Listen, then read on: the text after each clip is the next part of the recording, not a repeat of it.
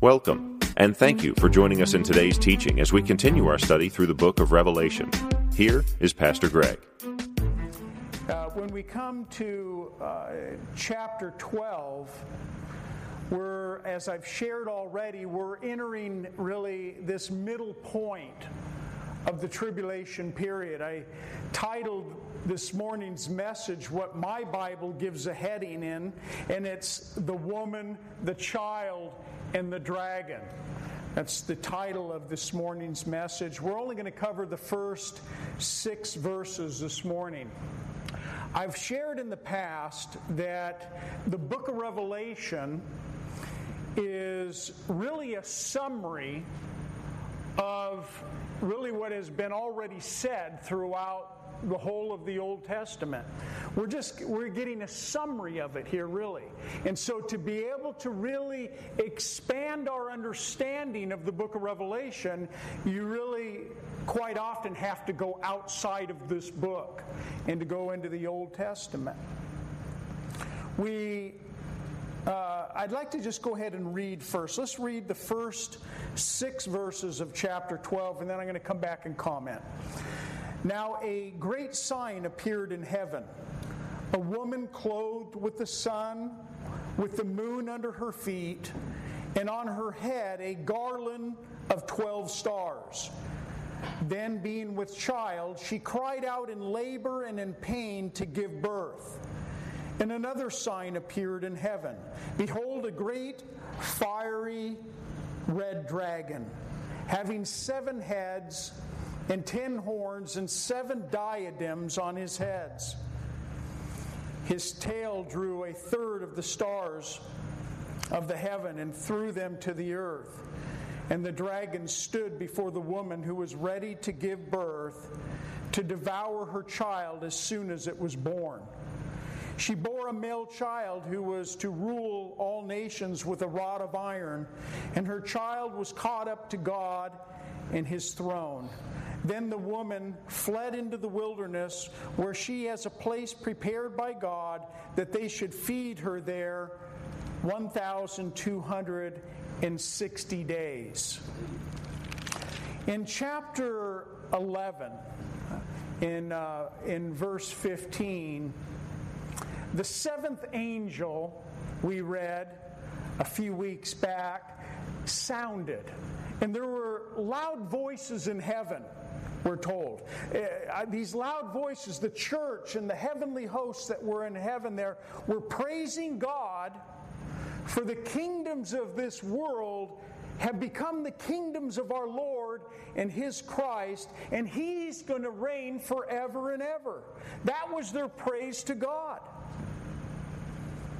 It's really going to be what we're going to be doing in heaven, praising God because we're there at this time. And what they're praising God is that His kingdom, though it has not yet at that point been established here on earth, they're praising God for what they see coming. That God was going to reign here on earth as king. He was going to take back that throne and sit on David's throne. As we come to chapter 12, we're really still in the vision that John is seeing here in chapter 11. Uh, this vision that he sees is the vision of the temple of God. Remember, there's that temple that has been built or that's in heaven, and John sees inside of the temple. And what he sees there is the Ark of the Covenant inside of this heavenly temple there in heaven. Now, this ark that John sees here is also referred to in Scripture and known by the Jews as the Ark of the Testimony. And within inside that ark, and what was placed inside of it were the tablets of stone, the Ten Commandments. There was the jar of manna and Aaron's rod that budded. All of these things that were placed inside of that ark were there as a reminder to Israel of God's faithfulness and the covenants and promises that He made to them. And so, as John is sitting there looking at this ark within inside the temple, it was this great reminder of the faithfulness of God. You see, God loves the nation of Israel. And even though they're a nation that has rejected him as Messiah, uh, God remains faithful. God doesn't change his promises. Aren't you glad? That God remains faithful even when we're unfaithful to him. By chapter 12, three and a half years of the tribulation period have already passed. And now what we're going to see is that from here on out, from chapter 12 to the end of the book of Revelation, things are going to escalate. It, eh, eh, things are going to get actually more intense. That's even hard to believe.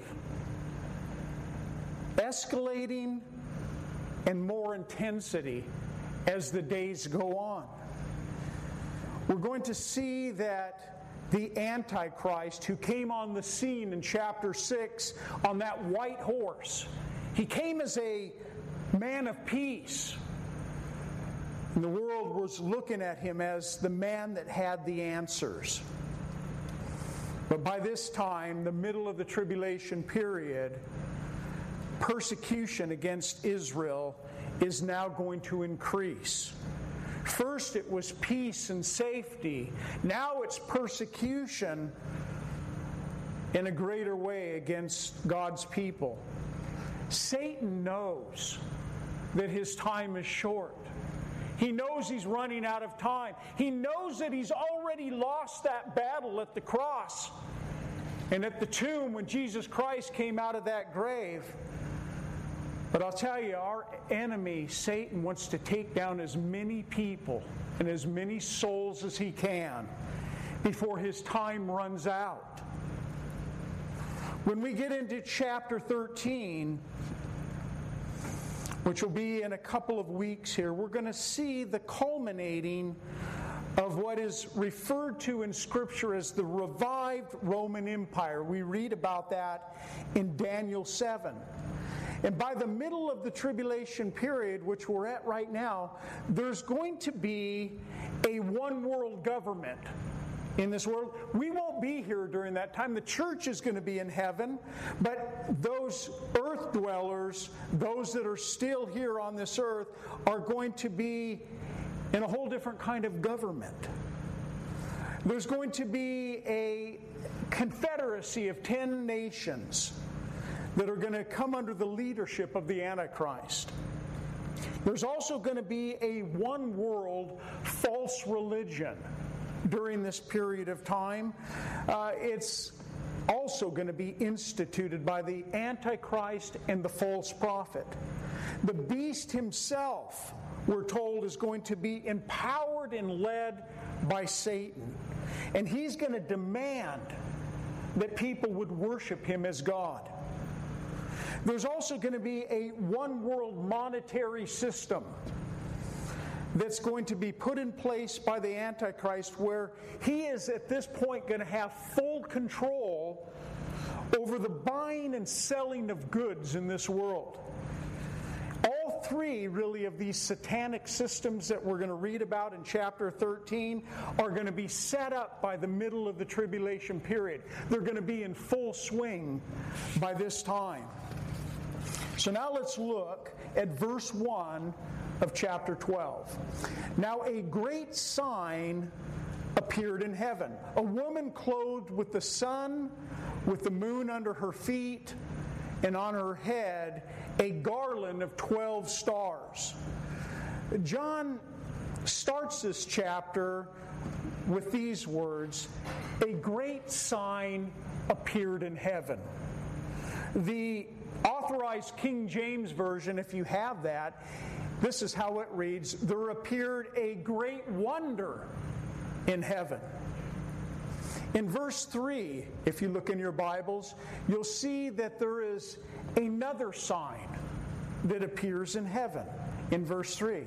When we, uh, we're going to see, when we get to chapter 15 of Revelation, John says this Then I saw another sign in heaven uh, and so, really, the sign that we're seeing here in 12.1 is really the first of seven signs that are going to be seen in heaven and on earth for the remainder of the tribulation period. And we'll see the others as we go along. But what is it about this great sign or this great wonder? Well, the word itself in the Greek means a sign, a mark, an indication or a token. And so, really, what we're seeing here is that John is seeing this sign, this wonder in heaven, that really is, I believe, a symbol. It's figurative. Uh, John uses this particular Greek word here to describe something that is going to be in the miraculous. It's a sign that is going to point to something that is actually of something that is of deeper spiritual truth. And so, as we're reading these things, as we already have, we're reading and we're going, what does that mean? All of these different symbols. What does this point to? What is John seeing here? Matthew 24, verse 3 when we read this chapter, remember that the disciples that they came to Jesus and they asked him, What will be the sign of your coming and the end of the age?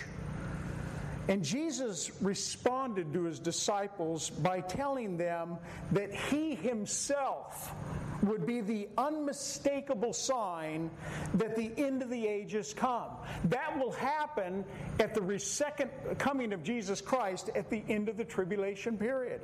How will you know? You'll see the Son of Man coming in the clouds in great glory.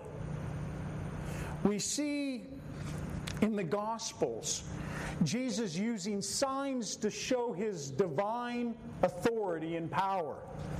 We see in Revelation chapter 16, verse 14, that the demons that they use signs and will use signs to gather the kings of the earth to that final battle of Armageddon. In Matthew 24, we also read that false teachers and false prophets will rise and show great signs and wonders to deceive many. And the signs that John sees here, I believe, in chapter 12, I believe they're not meant to be taken literally, but they are meant to be taken symbolically or in figurative language, we could say. John calls it a great sign. Let me remind you that I what I've shared in the past about the book of Revelation is that it's a book that is full of Jewish symbolism. It's full of Jewishness.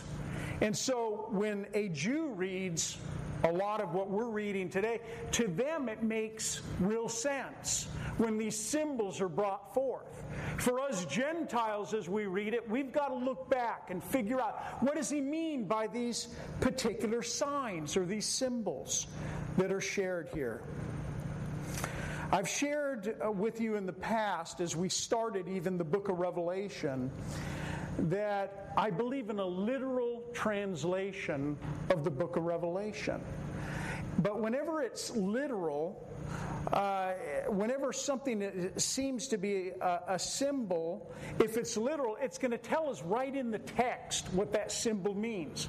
Like the, the, the candlesticks, there are the, the, the seven churches. We already saw that in the, in the first part of Revelation.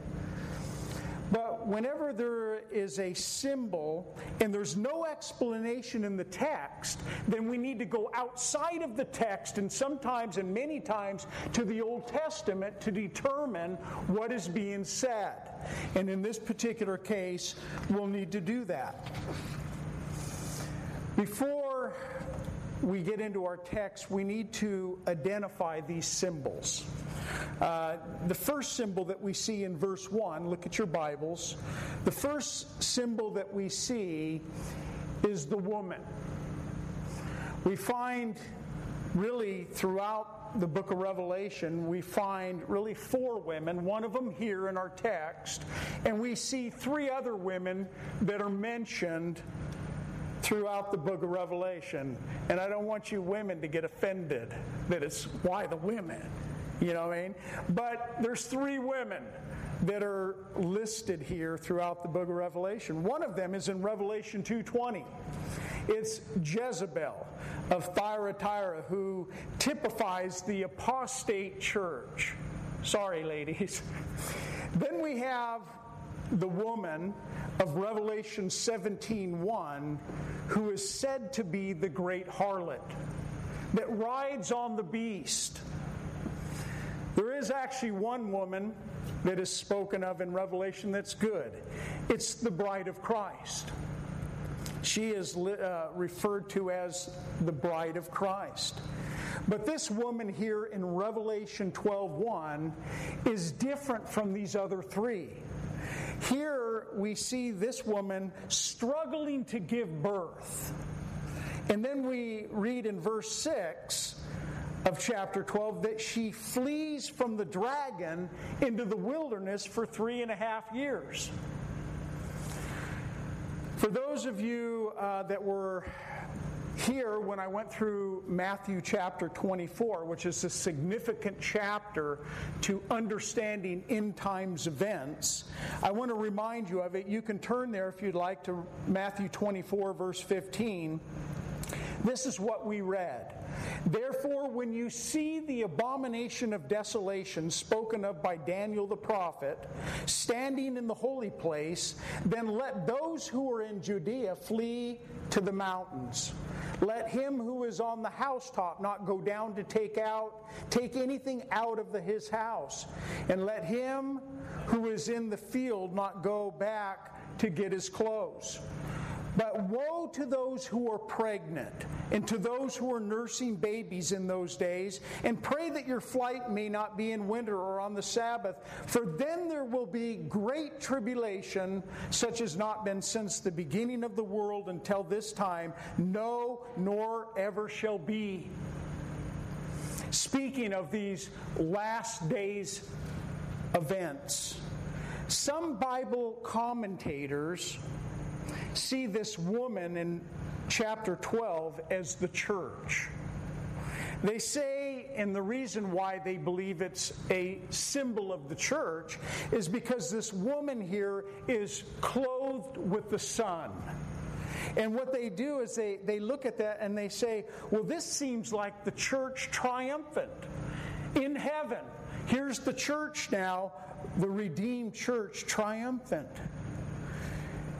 In other words, they see the church really, if they take that interpretation, as going through the first half of the tribulation period. Thus, you have people that believe in a mid trib tribulation period. And then when this chapter 12 comes, they see the church in heaven. I believe that uh, for a number of reasons that that interpretation is inconsistent with Scripture. I believe that the woman here that is spoken of uh, is also not what the Catholic Church teaches that this is Mary, whom they refer to as the Queen of Heaven. And many times you'll see, even within a lot of the Catholic uh, things that they print up, they'll have this picture of Mary with this garland of 12 stars over her head. And they believe that this is Mary in heaven.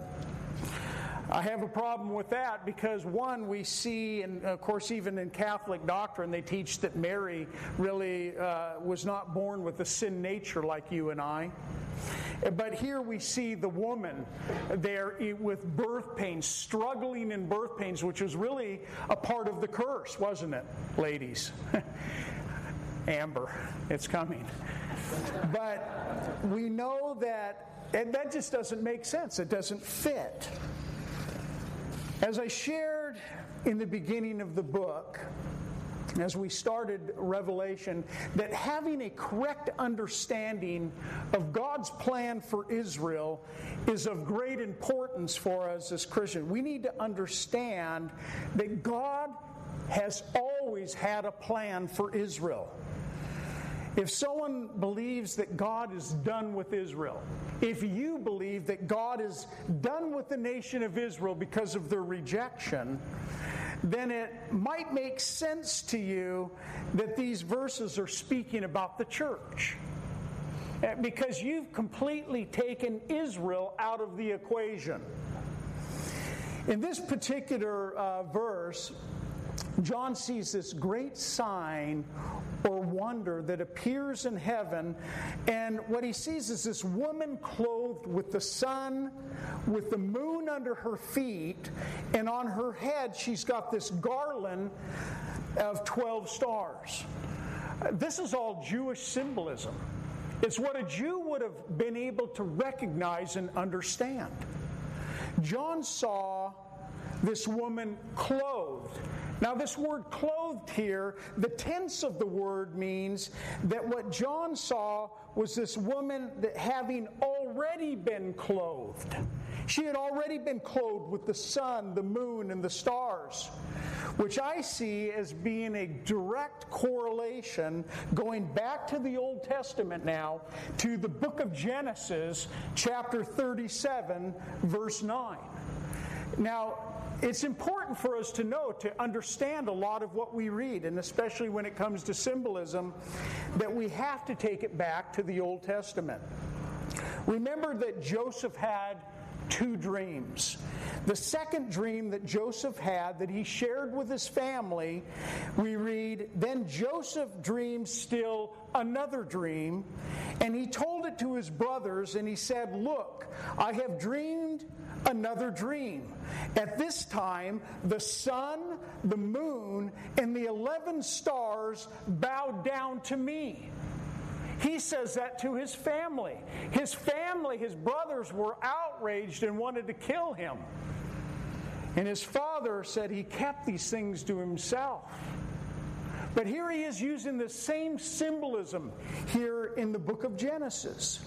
The sun, we know from reading what dream that Joseph had there, we know that the sun was reference to Joseph's father, Jacob. He was clothed with the sun.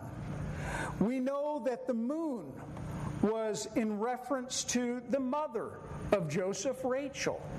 We know that the 12 stars that are listed there in Genesis have reference to the 11 brothers, besides Joseph, which makes 12, that made up the 12 tribes of Israel. You see, all three of these symbols that we're seeing here, they're bringing about a sign to John here. John's seeing this sign in heaven of this woman that had these things that she was clothed in the sun, standing on the moon, this garland of 12 stars around her head.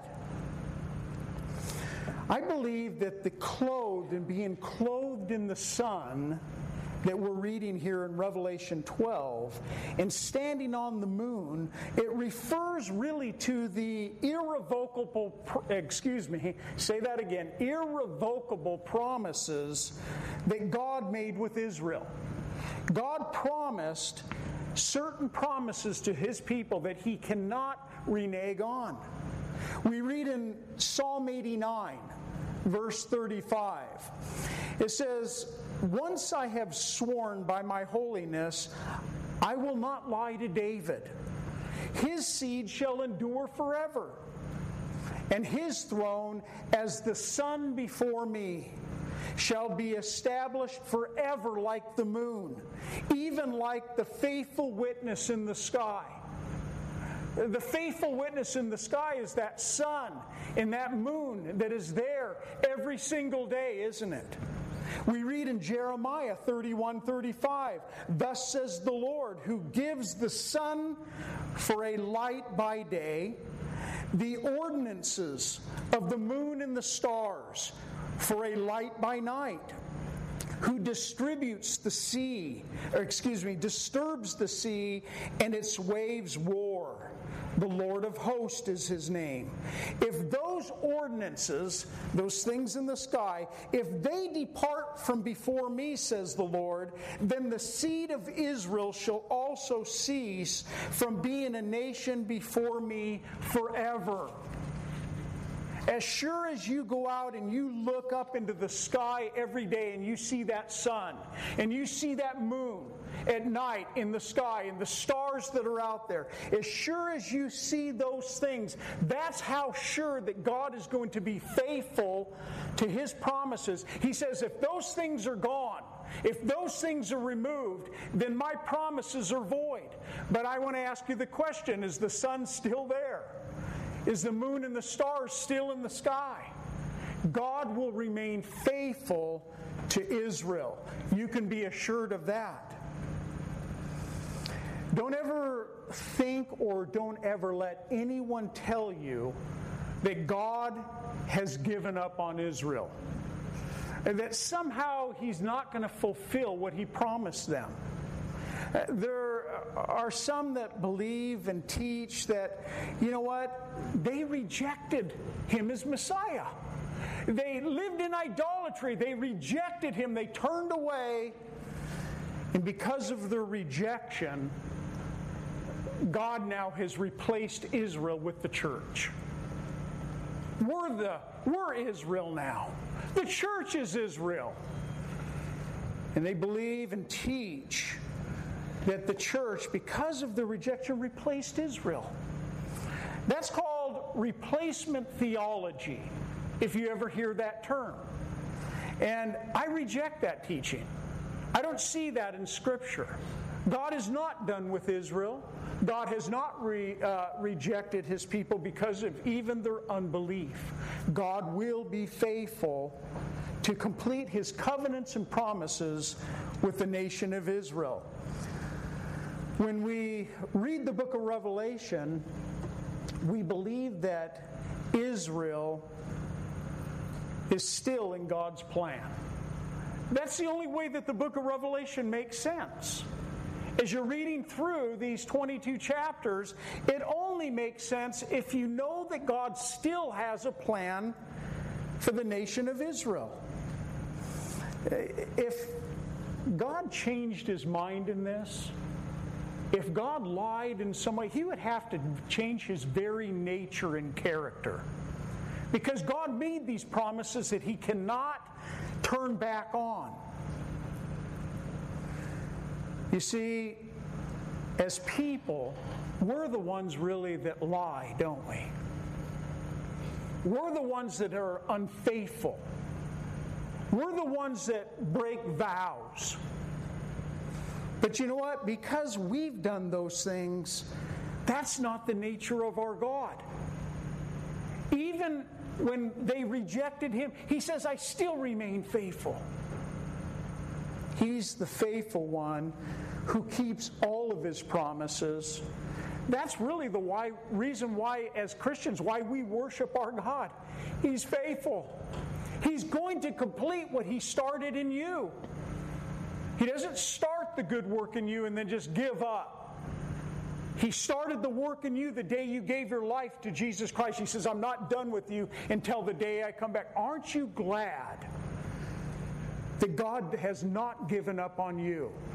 That He continues to, over and over again, give you second, third, and fourth chances. As we go through this chapter, we can clearly see that these symbols have reference to the nation of Israel. But they extend really all the way back to the first book of Genesis, and they stretch all way forward to the end, the last book, the book of Revelation, from beginning to end. I believe really what we're seeing in these first six verses of chapter 12, I'm calling them a historical snapshot. It's not giving us all the details of everything that are in, but here's these symbols that John is seeing. And it's taken us back to the book of Genesis. It's taken us through, if you want to say, a mini history, really, of a battle that has been raging since the book of Genesis all the way to the end, and that battle is between Satan and the nation of Israel, God's people. The woman here, I believe, in our text is Israel. But we have to take that back even to the promised seed of Genesis 3:15. And then we could take and look forward to Isaiah 9 6. For unto us a child is born, unto us a son is given, and, and the promised Messiah that was to come. And then we'd have to even travel a little further forward to the virgin birth. And as Herod commanded that all the, the male children were to be killed, trying to stamp out the Messiah or at least those that were saying that the Messiah was coming. We know that the 12 sons of Jacob became the 12 tribes of Israel. The nation of Israel, which Christ the Redeemer would come through that line of people, through the nation of Israel, through God's these 12 nations, the Redeemer would come. Do you see as you read your Bible that all through every aspect of all this, Satan himself is always trying and has tried to thwart the plans of God. But what we see in chapter 12 here is that God's plan for Israel is a plan of protection for his people. God will be faithful to protect a remnant of his people. He is going to save a remnant of Israel. We can't forget the prophecy of Daniel 9:24. Remember we talked about the 70 weeks of Daniel. 69 of those weeks have already been fulfilled in history. It's already done. That leaves one last week, the 70th week of, of Daniel, that is yet to be fulfilled. That's the seven year tribulation period. In Isaiah 61, verse 9, we read, and this is speaking about the nation of Israel. It says, Their descendants shall be known among the Gentiles, and their offspring among the people.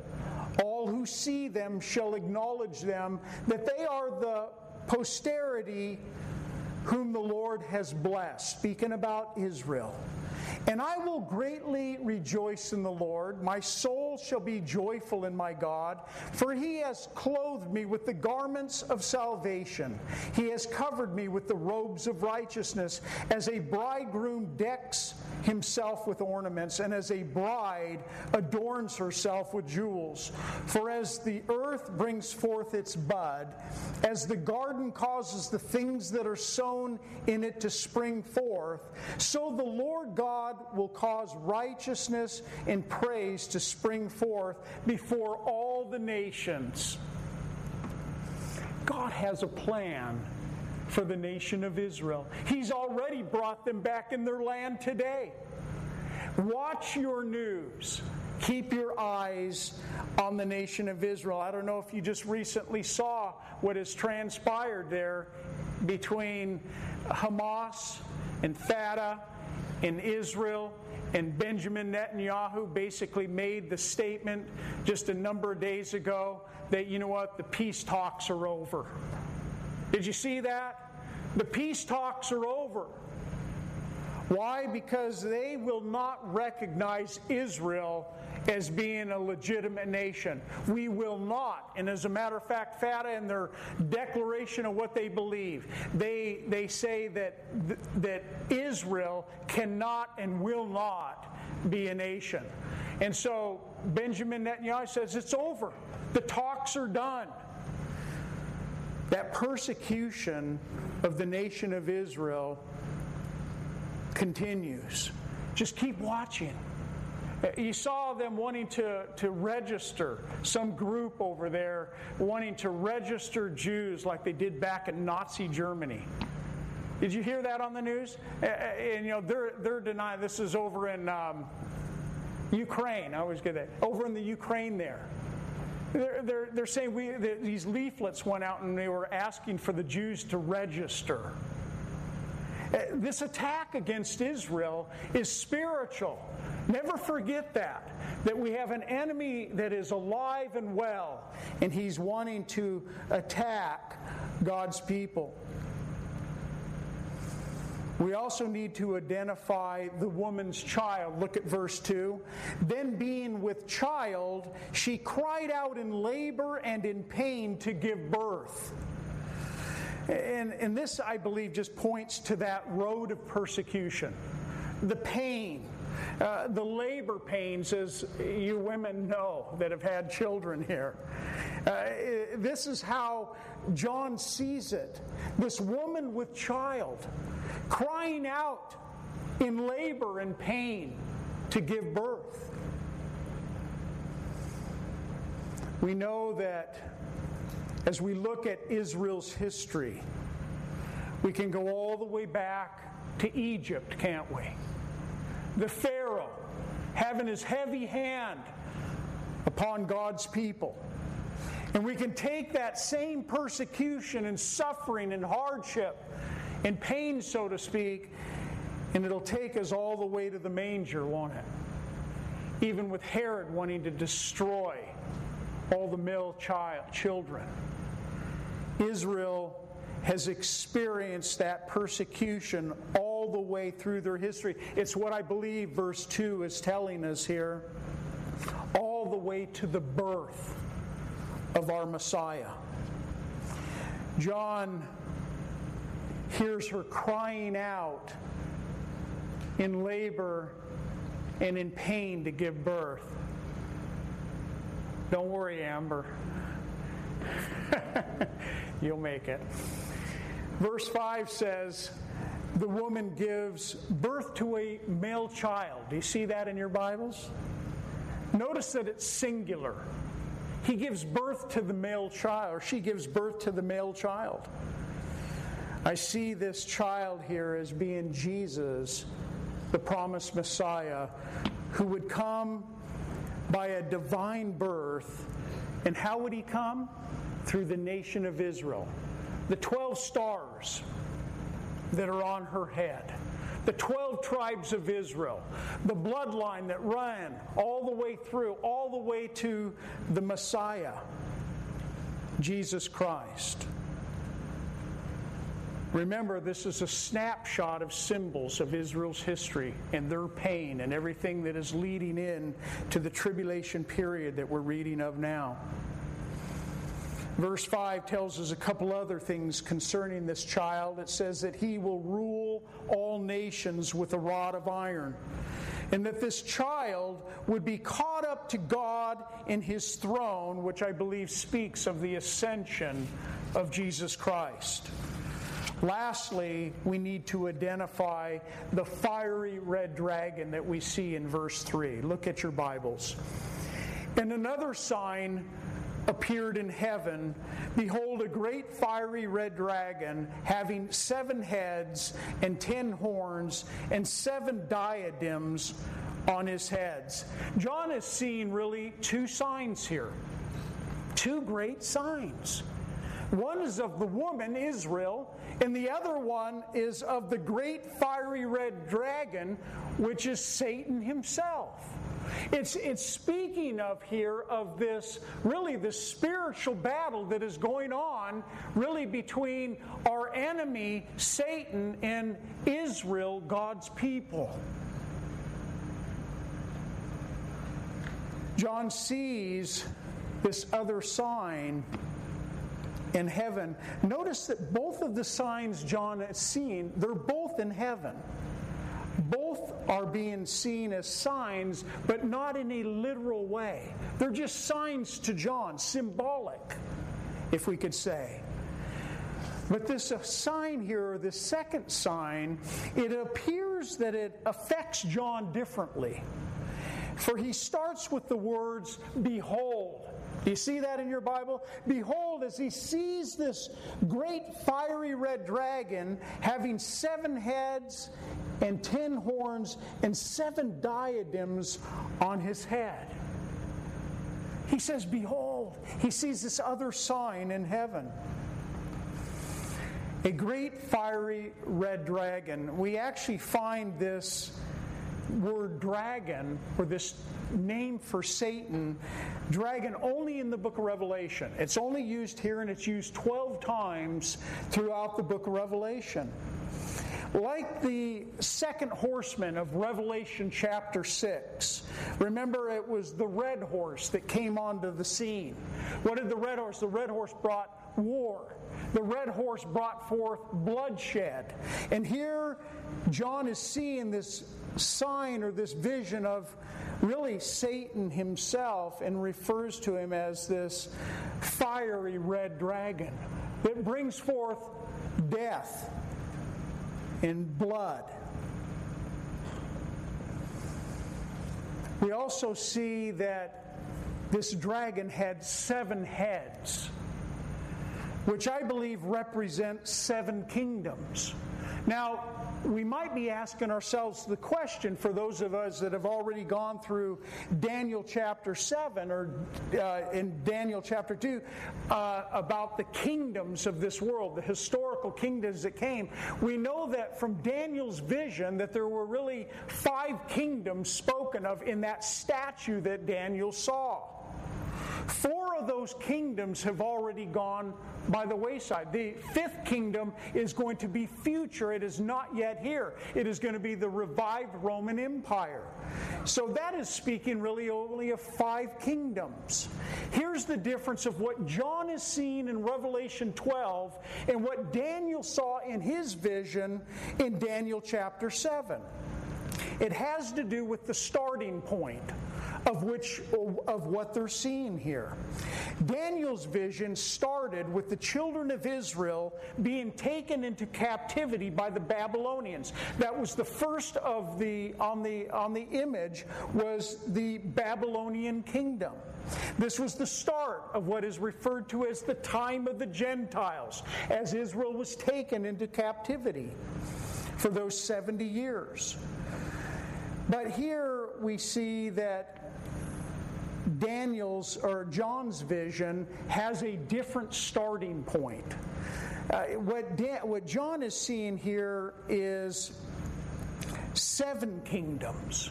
And the seven kingdoms, I believe, can be explained this way.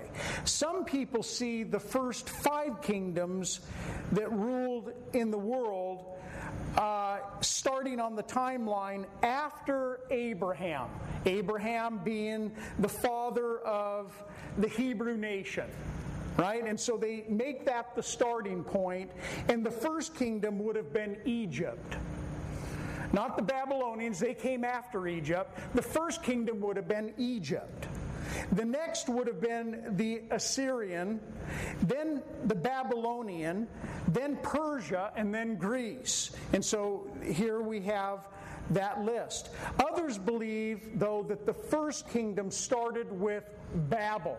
Remember Babel and the Tower of Babel. We read in Genesis chapter 10, verse 8 through 12, about the Tower of Babel. But Babel was a city that was founded really upon a rebellion against God.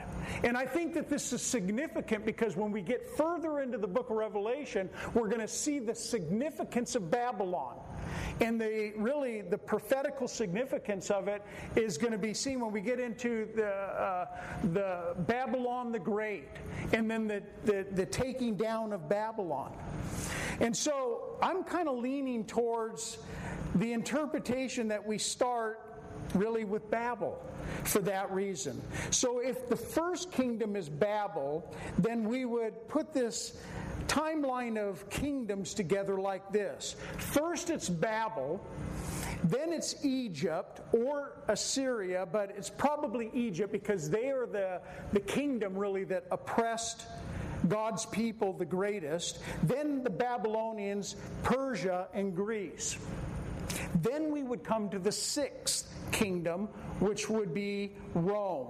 And Rome was the power, as John was writing this letter, that it was in existence in his day. Remember that John is seeing this vision of this woman, right? And, and are seeing these, uh, these seven kingdoms that were there. The seventh kingdom, I believe, is going to be the revived Roman Empire that is going to come up during the tribulation period. And so there we have the seven. Now, if we want to take this a little bit further, we could go to Revelation chapter 17, and we'll get there, but it speaks really of an eighth and final kingdom. It's really not a new kingdom per se, but what it's going to be is the Antichrist out of this seventh kingdom is going to come forth out of that, those 10 nation, that 10 nation confederacy. He's going to come out and bring about a final empire under his leadership, the Antichrist. We're also told that the dragon has 10 horns in John's vision of what he sees. Now, these ten horns also represent ten kings that are going to emerge from the final kingdom during the tribulation period. Remember, we've already learned of that. The ten kings or the ten toes on Daniel's image that he saw. That's the revived Roman Empire. These ten horns are speaking about the same thing the ten kings that are going to be uh, arise during the tribulation. We also read in Revelation 13 1 that the beast, which is the Antichrist, will rise out, rise out of the sea and will have seven heads, and it says he will have ten horns. Seven heads and ten horns. We know from Daniel 7:24 that it tells us that the ten horns are the ten kings that will arise from the fourth and final beast. Remember the four beasts spoken of in Daniel 7? The fourth beast is that fourth kingdom that is going to be during the tribulation period, that revived Roman Empire. The beast with the ten horns is going to come out of that empire. On these seven heads, we're told in our text here, that these seven heads had seven diadems. Seven crowns that were on the head is what John sees. Now, this crown or this diadem has other references throughout uh, the book of Revelation. We see uh, in Revelation 12:3 the crowns of uh, on the seven heads of the fiery red dragon, the crowns on the ten horns of the beast in Revelation 13:1. But both Satan here and the beast of Revelation 13, they both have crowns on their heads which I believe speaks something of their claim to royalty, their claim to authority, is really what these diadems speak of. Remember, uh, Satan fell because he wanted to be like what? The Most High God. You know, that's never changed. Uh, from the beginning of time, Satan, when he chose to be like the Most High God, was cast out of heaven. He today, and all the way into the tribulation period, is going to do the same. He wants to impersonate. He wants to, to, to show this world that he's in authority. He's the one to be worshiped. Look at verse 4. It says that his tail drew. That word drew means that it, uh, like dragging or pulling, or, or like catching a fish when you get a fish on the line. That his tail drew a third of the stars of heaven and threw them to the earth. And the dragon stood before the woman who was ready to give birth to devour her child as soon as it was born. Can you just see Satan himself standing there at the manger? standing there just ready, wanting to put a stop to God's redemptive plan, wanting to stop what God is doing through the nation of Israel. We have to, again, go back in the Old Testament. We can go back to the book of Isaiah, we can go back to the book of Ezekiel, and we can see that there was a period in time, and I believe even before the creation of the heavens and the earth, that Satan, who was Lucifer, called Lucifer at the time, one of God's highest chosen angels, chose at that time because he had choice. He chose to really rebel against God. He wanted to be like the Most High God. And he had enough about him that he was able to convince we're told a third of the angels in heaven, they followed after Satan and they were cast down to earth. You can read about that in Isaiah 14. You can read about it also in Ezekiel chapter 28. Stars in heaven can refer to a number of different things. We can see them referring to good angels in portions of Scripture. We can see them referring to human messengers as leaders or pastors within churches. We see that in Revelation chapter 1. We already uh, read in Revelation 9 1 that John saw a star fall from heaven that had the key to the bottomless pit. So, stars typically can be messengers, good or bad angels, but in the text here of Revelation 12, these stars that are being thrown down, I believe, are demonic angels. A picture of really going back in history of these demonic angels, or these angels that became demonic that followed after Satan. John sees the fiery red dragon standing before the woman, which is Israel, who was ready to give birth to devour the child as soon as she gives birth. So, are you getting the picture of what's, what John is seeing here in this vision in heaven? Of this woman Israel and this red dragon Satan, in the battle that has been going on through all really of history in that, this battle that is raging. We know that from Adam to Abraham to the tribe of Judah to the birth of Jesus Christ and the slaughter of the male children by King Herod to the cross, then on to the tomb, it's always been Satan's plan to try and thwart God's plan of redemption and his plan for the nation of Israel. It's always, it's always what he's been trying to do. Do you think he, he was probably sitting there just hoping that this child would not be born, a miraculous birth? He was probably just at the edge of his seat, hoping that when they took Jesus Christ off that cross that he would remain in that tomb, that he wouldn't rise from the dead. But he did. And he ascended up into heaven and he's seated at the right hand of the throne of God. But you know what? Satan's not giving up. He's going to continue until the very end. We read in verse 5 that she bore a male child who was to rule all nations with a rod of iron. And her child was caught up to God and his throne. John sees that the woman here gives birth to the male child, which I think is clear that we're speaking here of Jesus Christ.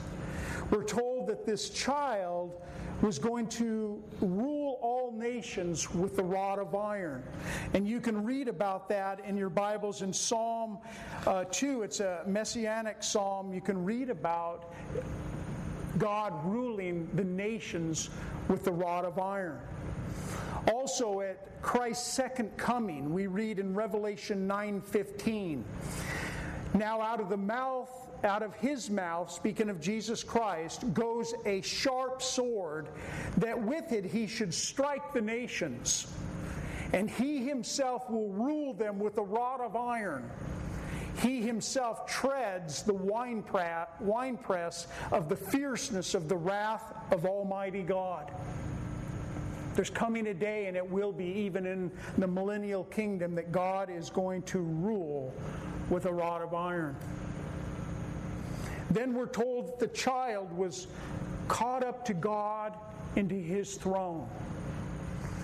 After Jesus' birth, he went into his ministry, then it came to his death, and then it came to his ascension, and he was caught up to God where he was seated at the right hand of God. You think, man, that's a big gap, isn't it? From his birth to his ascension.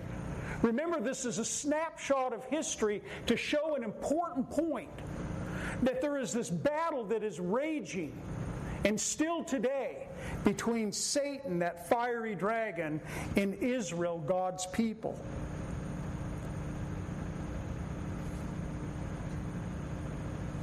We read in verse 6, and we'll close with this. Then the woman, Israel, fled into the wilderness where she has a place prepared by God. And they should feed her there 1,260 days. How long is that? Three and a half years. Three and a half years. So we know we're at the middle of the tribulation period. We know that the Antichrist at this point has already set up his image in the temple. He's demanding that he be worshiped as God. Matthew 24 says that they are to flee to the wilderness for their very lives. The Jews are going to realize at that point that they have been deceived by this false Messiah, the Antichrist.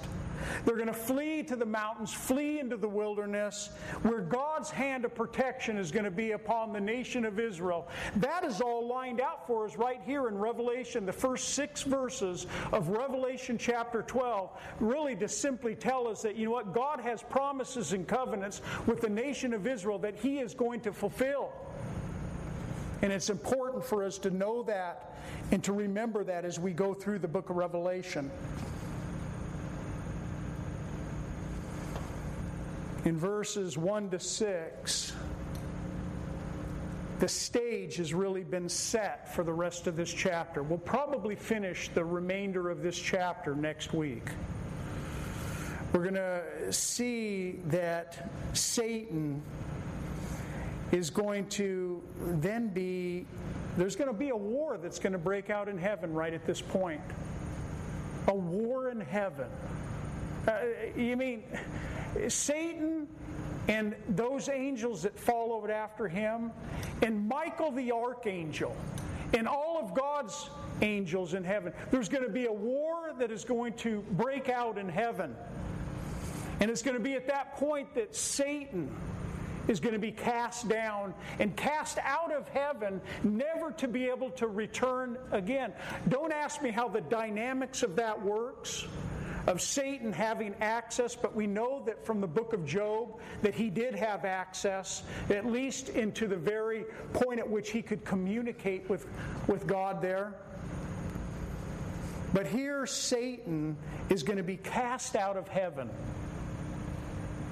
He's going to be cast down to the earth, and we're told that he is going to be infuriated with this. Why? He's been downgraded. He, he once even had access. He probably even liked that feeling. Now he's been cast out of heaven, and he's going to be infuriated with it. And he's going to go out seeking to destroy God's people, Israel. That's when they're going to flee into the wilderness probably to the rock city of Petra. There's others that have different places, but there's going to be some place that they are going to flee to, and God is going to protect them supernaturally. As He did in the past, He will do it again. All we have to do is read our Bibles and look at the nation of Israel. I've brought you back to these chapters before Romans chapter 9, 10, and 11. If you read those chapters, you will understand, even in a greater way, the grace and the mercy of our God. That He says, you know what, I'm going to take my people, Israel, even in all the rejection, and I'm going to save a remnant of my people. And I still have a future plan in Revelation chapter 11 for the nation of Israel. I have not given up on them. Watch your news, watch what's going on in this world today, and see if you can't pick up on the spiritual significance of what's going on with the nation of Israel in our world today. It's what John was seeing when he saw this vision, these symbols in heaven of that battle that is still raging today.